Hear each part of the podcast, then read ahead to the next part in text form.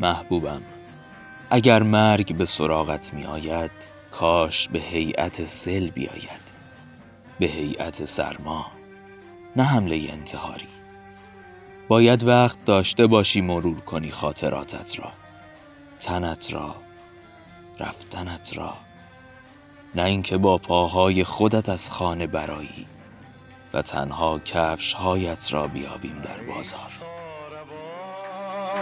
آهستران کارام جانم می‌رود، ای ساربان آهستران کارام جانم می‌رود.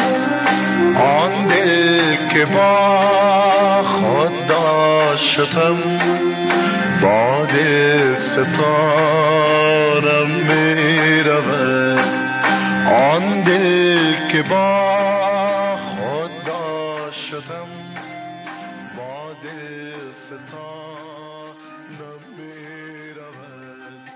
چشمم را روی هم می‌گذارم و فکر می‌کنم، کاش آدم بداند گلوله لحظه‌ای که حرکتش را آغاز می‌کند چه شکل و شمایلی دارد، شکل و شمایلش که معلوم است.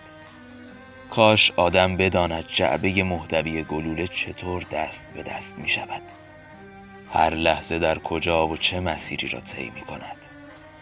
سربازی که از انبار مهمات بیرونش می کشد چه ریختی دارد، قامتش چگونه است، سیاه است، سفید است، بلند قامت است، کوتاه است، زن دارد، ندارد و چه فکر می کند؟ آیا فکر می کند لحظه ای که یکی از گلوله های داخل جعبه پرواز کنان جلو می رود چه فاجعه ای به بار می آورد؟ چه کسی را می کشد؟ دل کدام مادر را می لرزاند؟ خنده کدام طفل را تا آخرین لحظه میرای زندگی بر لبانش می خشکاند؟ یا لبخند به لب جعبه را تحویل می دهد، دستهایش را می تکاند و می گوید خب برادر، تمام شد، 570 جعبه، بیا این رسید را امضا کن.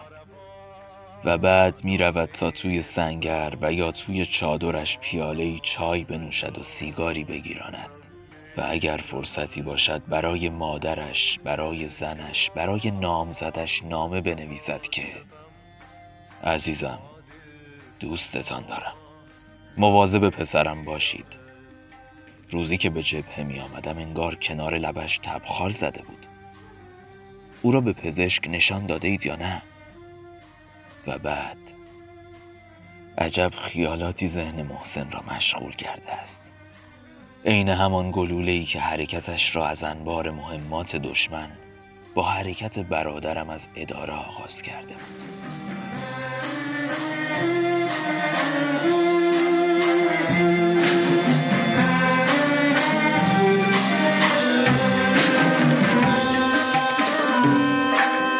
در رفتن جان از بدن گوید دو هر نو سخن، در رفتن جان از بدن گوید دو هر نو سخن.